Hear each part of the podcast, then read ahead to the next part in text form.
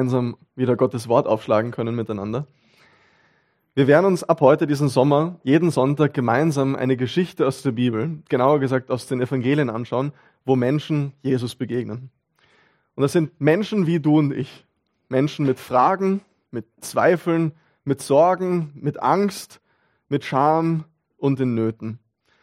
Und wir werden gemeinsam sehen, wie Jesus jedes Mal wieder ein aufs andere Mal alles verändert.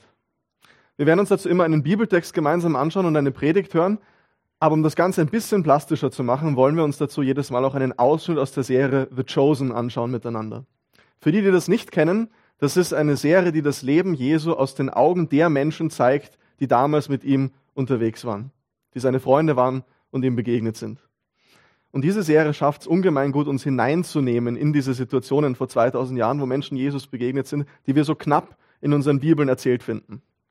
Dabei aber eine kurze Vorbemerkung, auch wo das, weil das die erste Predigt in dieser Serie ist. Es soll nicht so sein, diesen Sommer, dass wir einfach nur miteinander The Chosen schauen und dann einfach ein bisschen drüber reden. Es soll ganz klar sein, dass wir diese Szenen immer nur als eine Unterstützung hernehmen und trotzdem nach wie vor vor allem Gottes Wort miteinander anschauen wollen, die Bibel miteinander anschauen wollen und hören, was er uns dazu sagt. Aber als Unterstützung dazu, glaube ich, kann das eine echt gute Hilfe sein. Und die erste Geschichte, die wir uns heute anschauen werden in der Darstellung von The Chosen gleich, ist die Geschichte von Simon Petrus. Damals noch nur Simon. Und dieser Simon, das war ein Fischer in Galiläa. Und in der Darstellung dieser Serie, in die wir gleich hineinschauen, war dieser Simon in ziemlichen Schwierigkeiten. Der hat große Schulden gehabt und die ganze Nacht hat er verzweifelt gearbeitet, um Fische zu fangen, um diese Schulden zurückzahlen zu können und wusste, wenn er das jetzt nicht schafft, dann wird er morgen fliehen müssen, dann wird er das Land verlassen müssen, um vor den Römern zu fliehen. Und so starten wir jetzt einfach gemeinsam, indem wir einen Ausschnitt, circa zehn Minuten aus dieser Serie schauen und dann seht ihr mich wieder und wir schlagen gemeinsam die Bibel auf und lesen den Bibeltext dazu. An dieser Stelle der Predigt eine kurze Info. Im Gottesdienst vor Ort haben wir zu diesem Zeitpunkt einen zum Predigtext passenden Ausschnitt aus der TV-Serie The Chosen angesehen. Im Beschreibungstext der Predigt steht, um welche Staffel und Folge von The Chosen es sich handelt. Auch die genaue Minutenangabe der entsprechenden Szene findest du dort. Du kannst alle Folgen der Serie kostenlos im Internet streamen. So weit an dieser Stelle. Ja, könnt zu Hause weiterschauen. Ähm, und wenn euch interessiert, wer der etwas schräge Typ war, der da am Strand gesessen ist mit seinem Hund, das könnt ihr auch zu Hause nachschauen oder in drei Wochen geht es um die Geschichte von diesem jungen Mann. Ich möchte jetzt an dieser Stelle unseren heutigen Predigtext aus Gottes Wort, Lukas Kapitel 5, die Verse 1 bis 11 vorlesen. Ich lese das aus der Basisbibel vor. Lukas Kapitel 5, die Verse 1 bis 11. Dort heißt es, Einmal drängte sich die Volksmenge um Jesus und wollte hören, wie er Gottes Wort verkündete. Jesus stand am See Genezareth. Da sah er zwei Boote am Ufer liegen. Die Fischer waren ausgestiegen und reinigten die Netze. Jesus stieg in das Boot, das Simon gehörte. Er bat Simon, ein Stück vom Ufer wegzufahren. Dann setzte er sich und leerte die Leute vom Boot aus. Als Jesus seine Rede beendet hatte, sagte er zu Simon, Fahre hinaus in tieferes Wasser Dort sollt ihr eure Netze zum Fang auswerfen. Simon antwortete, Meister, wir haben die ganze Nacht hart gearbeitet und nichts gefangen. Aber weil du es sagst, will ich die Netze auswerfen. Simon und seine Leute warfen die Netze aus. Sie fingen so viele Fische, dass ihre Netze zu reißen drohten. Sie winkten die Fische am anderen Boot herbei. Sie sollten kommen und ihnen helfen. Zusammen beluden sie die Boote, bis sie fast untergingen. Als Simon Petrus das sah, fiel er vor Jesus auf die Knie und sagte, Herr, geh fort von mir. Ich bin ein sündiger Mensch. Denn er und die anderen, die dabei waren, waren sehr erschrocken. So riesig war der Fang, den sie gemacht hatten. Jakobus und Johannes, den Söhnen des Zebedeus, erging es ebenso. Die beiden arbeiteten eng mit Simon zusammen. Jesus sagte zu Simon, Hab keine Angst. Von jetzt an wirst du ein Menschenfischer sein. Da zogen sie die Boote ans Land, ließen alles zurück und folgten ihm. Das ist das Wort Gottes. Ich möchte euch heute zwei Dinge mitgeben, die wir an dieser Geschichte für unser eigenes Leben sehen können. Und zwar das erste ist, Jesus ist größer, als du denkst. Und das zweite ist, Jesus hat Größeres mit dir vor, als du denkst. Jesus ist größer, als du denkst. Simon und seine Freunde, die waren die ganze Nacht unterwegs gewesen. Die haben sich abgemüht, ein ums andere Mal ihre Netze ausgeworfen, aber erfolglos. Und jetzt waren sie am nächsten Morgen am Ufer, säuberten ihre Netze für die nächste Nachtschicht. Vermutlich waren sie müde und enttäuscht. Ihr Lebensunterhalt hing von dem ab, was sie da gefangen haben, und heute mussten sie mit leeren Hemden heimgehen. Ein bisschen abseits steht ein Mann und lehrt. Jesus von Nazareth, der berühmte Wanderprediger, von dem alle in den umliegenden Orten mittlerweile sprachen. Und auf einmal kommt dieser Jesus auf sie zu und bittet Simon, ob er nicht von seinem Boot aus predigen kann, damit ihn alle besser verstehen. Und Simon willigt ein und Jesus lehrt die Menge von seinem Boot aus. Vielleicht war Simon ein bisschen stolz, dass jetzt dieser berühmte Wanderprediger Jesus auf seinem Boot steht. Er darf ihn unterstützen. Vielleicht, und so wie es da dargestellt wurde, wollte es aber auch einfach nur hinter sich bringen, sagte, er hat keine Zeit dafür und wollte am schnellsten Weg nach Hause. Aber als Jesus fertig ist zu lehren, dreht er sich zu Simon um und sagt Folgendes zu ihm. Lukas 5, Vers 4. Fahre hinaus in tieferes Wasser. Dort sollt ihr eure Netze zum Fang auswerfen. Und was für uns, was für dich vielleicht wie eine recht normale Aufforderung klingt, das war das für Simon damals 100% nicht. Denn zuerstens, erstens hatten sie die ganze Nacht gearbeitet. Er und seine Fischerkollegen, die jeden Tag nichts anderes machen, waren die ganze Nacht unterwegs gewesen. Jetzt sind sie endlich fertig, säubern ihre Netze. Und das Letzte, was sie vermutlich wollten, waren jetzt, nachdem sie alles gereinigt hatten, nachdem sie endlich fertig waren, noch einmal rauszufahren und wieder versuchen zu fischen. Außerdem war Jesus Zimmermann und Bibellehrer, aber kein Fischer. Und ich weiß nicht, wie es dir so geht, aber berufliche Tipps von Leuten, die keinerlei Erfahrung in deinem Fachgebiet haben, das ist vielleicht nicht immer unbedingt das, was man braucht. Vor allem nicht, wenn man sich die ganze Nacht davor um die Ohren geschlagen hat. Und dann kommt dieser Lehrer da und maßt sich an, in Simon in seinem eigenen Boot herumzukommandieren und ihm Befehle in seinem eigenen Feld der Expertise zu geben. Aber, was das Allerabsurdeste ist, was für uns jetzt heute nicht ganz so klar ist, wenn wir diesen Text lesen, aber was der Simon damals sicher verstanden hätte oder was er sicher völlig absurd gefunden hätte, war Fischen mit solchen Netzen, wie diese Fischer das hatten. Das tat man nachts und in seichten Gewässern damit die Fische das Netz nicht sehen konnten und unten durchschwimmen konnten. Weil wenn es tagsüber war, konnten sie das Netz sehen, wenn es zu tief ist, sind sie einfach unten durchgeschwommen. Das heißt, was Jesus jetzt hier von Simon verlangt, fahr hinaus in tieferes Wasser und wirf dort deine Netze aus, ist nicht nur eine Zumutung, weil sie erschöpft sind und die ganze Nacht gearbeitet haben, eine Frechheit, weil er ihm Anweisungen gibt in einem Berufsfeld, von dem er keine Ahnung hat, und noch dazu ist es völlig absurd. Kein Wunder, also dass Simon sagt, Meister, wir haben die ganze Nacht gearbeitet und nichts gefangen. Meister, das ist das Wort für Lehrer, Rabbi. Wir, die Profis, wir haben die ganze Nacht gearbeitet und nichts gefangen. Also was soll jetzt diese komische Aufforderung? Aber interessanterweise tut Simon, was Jesus sagt. Wenn auch nicht ohne vorher noch einmal klarzumachen, dass es für eine ziemlich dumme Idee hält. Weil du sagst, Jesus, werde ich es noch einmal machen. Und sie tun das. Sie fahren raus, werfen ihre Netze aus und fangen auf einmal so viele Fische, dass die Netze fast reißen und die Boote fast kentern. Wow! Ein unfassbares Wunder. Vermutlich der größte Fang an Fischen, der je am See Genezareth gemacht wurde. Aber wie reagiert Simon? Jesus, danke.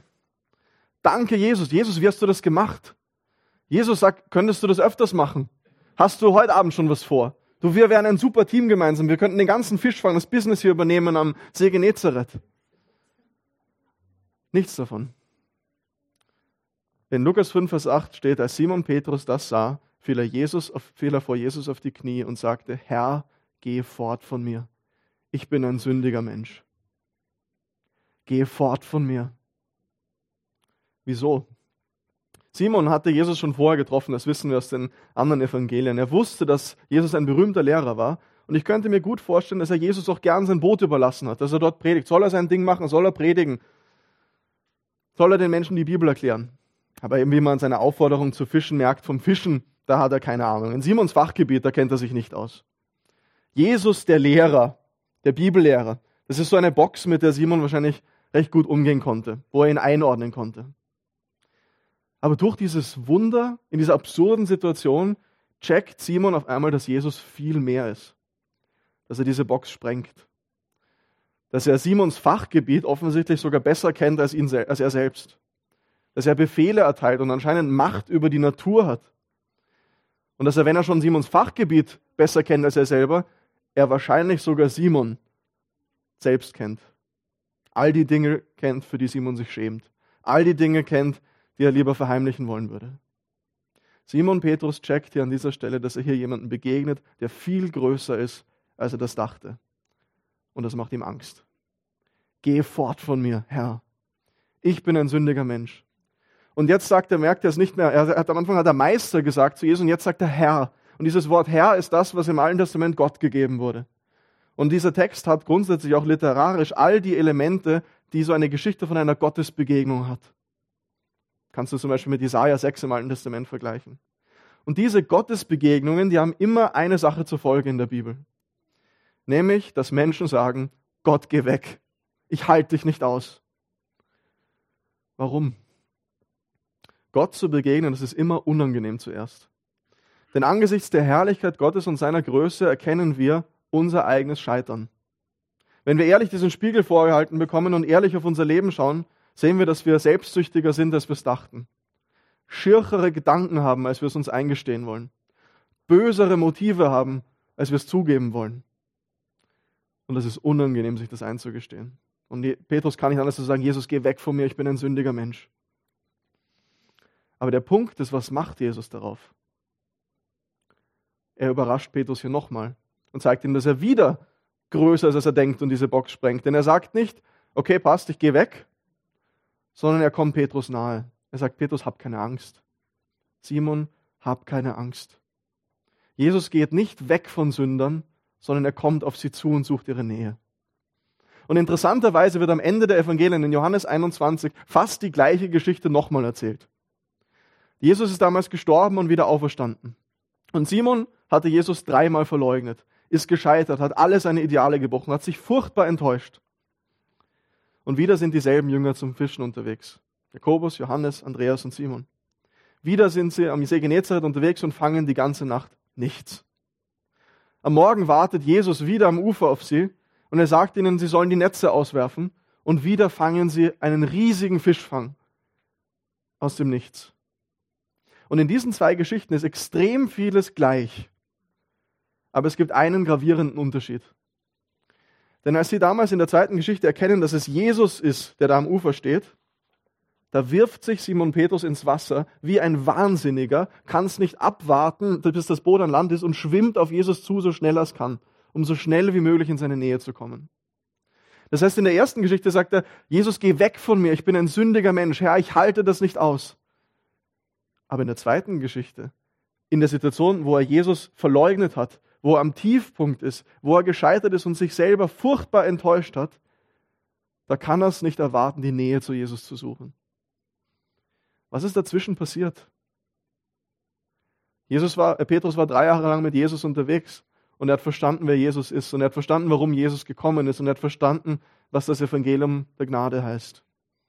Er hat verstanden, ja, es stimmt, ich bin tatsächlich sündiger als ich es mir vorstellen könnte. Aber Jesus liebt mich mehr, als ich es jemals hoffen könnte. Jesus ist größer, als ich mir das vorstellen könnte. Und im Lichte seiner Größe erkenne ich erst, wie sündig und selbstsüchtig und böse ich selber bin. Aber genau wenn ich mir das eingestehe, darf ich zu ihm kommen. Und er nimmt mich an und sagt mir zu, hab keine Angst. Selbst wenn ich komplett scheitere und versage, besonders dann, dann darf ich kommen. Und diese Herausforderung und diese Zusage, die gilt uns heute auch. Die gilt dir auch. Vielleicht geht es dir hier wie Simon am Anfang der Geschichte. Vielleicht hast du von Jesus gehört, aber nicht sonderlich viel Interesse an ihm. Vielleicht hast du auch so deine Zweifel und bist eher skeptisch gegenüber dieser ganzen Jesus-Sache. Du hältst ihn auf Distanz. Jesus, das mag vielleicht ein toller Lehrer gewesen sein. Jesus, das mag vielleicht jemand gewesen sein, der kluge Dinge gesagt hat, in einer Reihe von Menschen in der Geschichte, die ganz viele, viele kluge Dinge gesagt haben. Aber bitte, er soll mir nicht zu nahe treten. Soll mir nicht Dinge vorschreiben. Vielleicht hörst du Jesus sogar gerne zu. Denkst über das nach, was er sagt. Aber in deinem Privatleben mitreden, in deiner Arbeit, in deiner Freizeit, in deinem Zuhause, das geht dann schon ziemlich weit.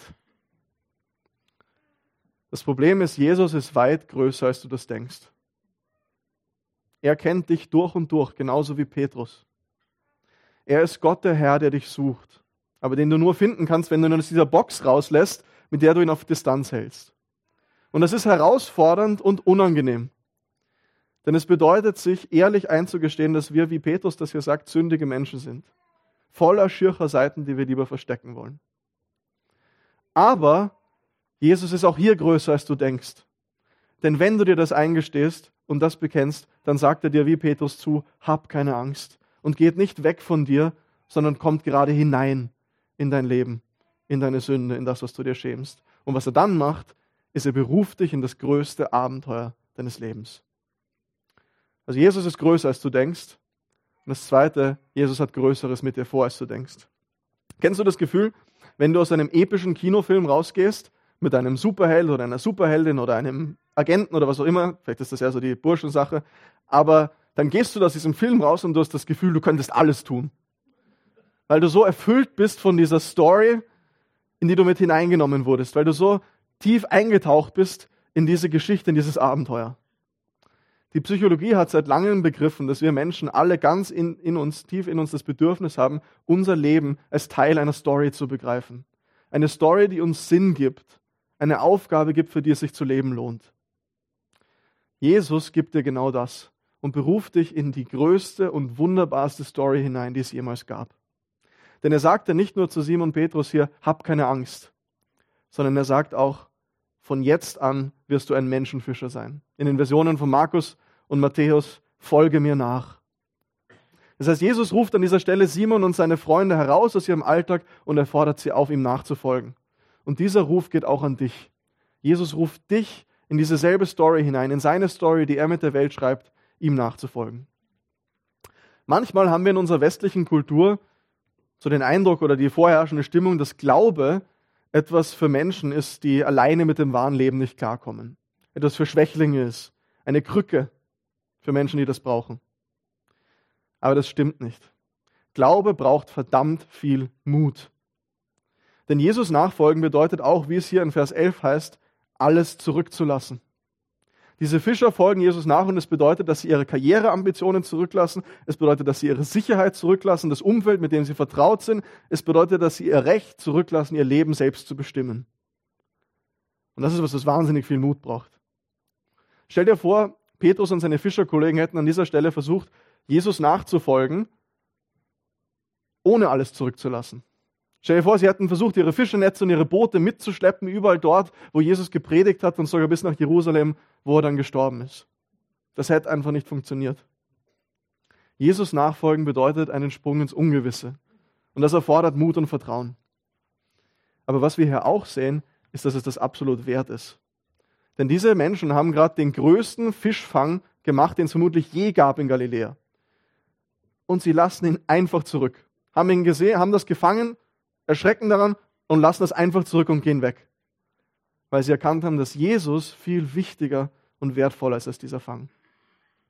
Jesus beruft dich genauso in seine Nachfolge hinein. Er möchte dir zeigen, was wirkliches menschliches Leben bedeutet. Er möchte dich formen in den Menschen, den du sein sollst. Er möchte, dass du damit mithilfst, sein Reich zu bauen, dass du ein Leben lebst im Dienst für andere, ein Leben, das nach Gerechtigkeit strebt, ein Leben nach seinem Vorbild, ein Leben, das andere auf ihn hinweist. Das ist das größte Abenteuer deines Lebens. Und für Petrus und seine Freunde hat das damals wirklich einen radikalen Einschnitt bedeutet. Gell? Die wurden von Fischern zu Menschenfischern, reisten von jetzt an mit Jesus umher, lernten von ihm, um dann nach seiner Himmelfahrt das Evangelium weiter zu verkünden. Und für manche von uns bedeutet Jesus nachfolgen auch heute noch, alles aufzugeben, wegzugehen an einen anderen Ort. Aber für jeden von uns bedeutet Jesus nachzufolgen einen Schritt ins Ungewisse. Sich zu verabschieden von den eigenen Ambitionen, von den eigenen Plänen und zu fragen, was willst du, Gott, dass ich mit den Gaben, die du mir gegeben hast, mache? Was hast du mit meinem Leben vor? Und sind wir ehrlich, das kann echt herausfordernd sein. Aber wenn du dich darauf einlässt, dann versichere ich dir, dann wird dir Gott zeigen, dass er Größeres mit dir vorhat, als du dir vorstellen kannst. Größeres mit dir vorhat, als du denkst. Selbst wenn größer bei Gott ganz oft etwas ganz anderes bedeutet, als bei uns, nach unseren Maßstäben. Die meisten von uns werden das nur mit viel Zweifeln und Skepsis tun können. So wie Petrus hier auch. Wir haben unsere Zweifel. Herr, wenn ich mich dir wirklich hingebe, wenn ich dir wirklich die Zügel in die Hand gebe, wenn ich dir wirklich meine Ambitionen und die Kontrolle über mein Leben in die Hand lege, wirst du mich dann wirklich versorgen? Wirst du das gut machen? Oder ist es nicht völlig absurd, sowas zu tun im 21. Jahrhundert in einer aufgeklärten westlichen Gesellschaft? Aber hier merken wir, Glaube, das hat extrem viel mit Vertrauen zu tun. Martin Luther King hat einmal gesagt, Glaube, das ist die erste Stufe auf einer Treppe zu nehmen, wo man das Ende nicht sehen kann. Aber Jesus sagt auch dir hierzu, hab keine Angst. Hab keine Angst, denn er ist viel größer, als du das denkst. Und er hat viel Größeres mit dir vor, als du dir das vorstellen kannst. Amen.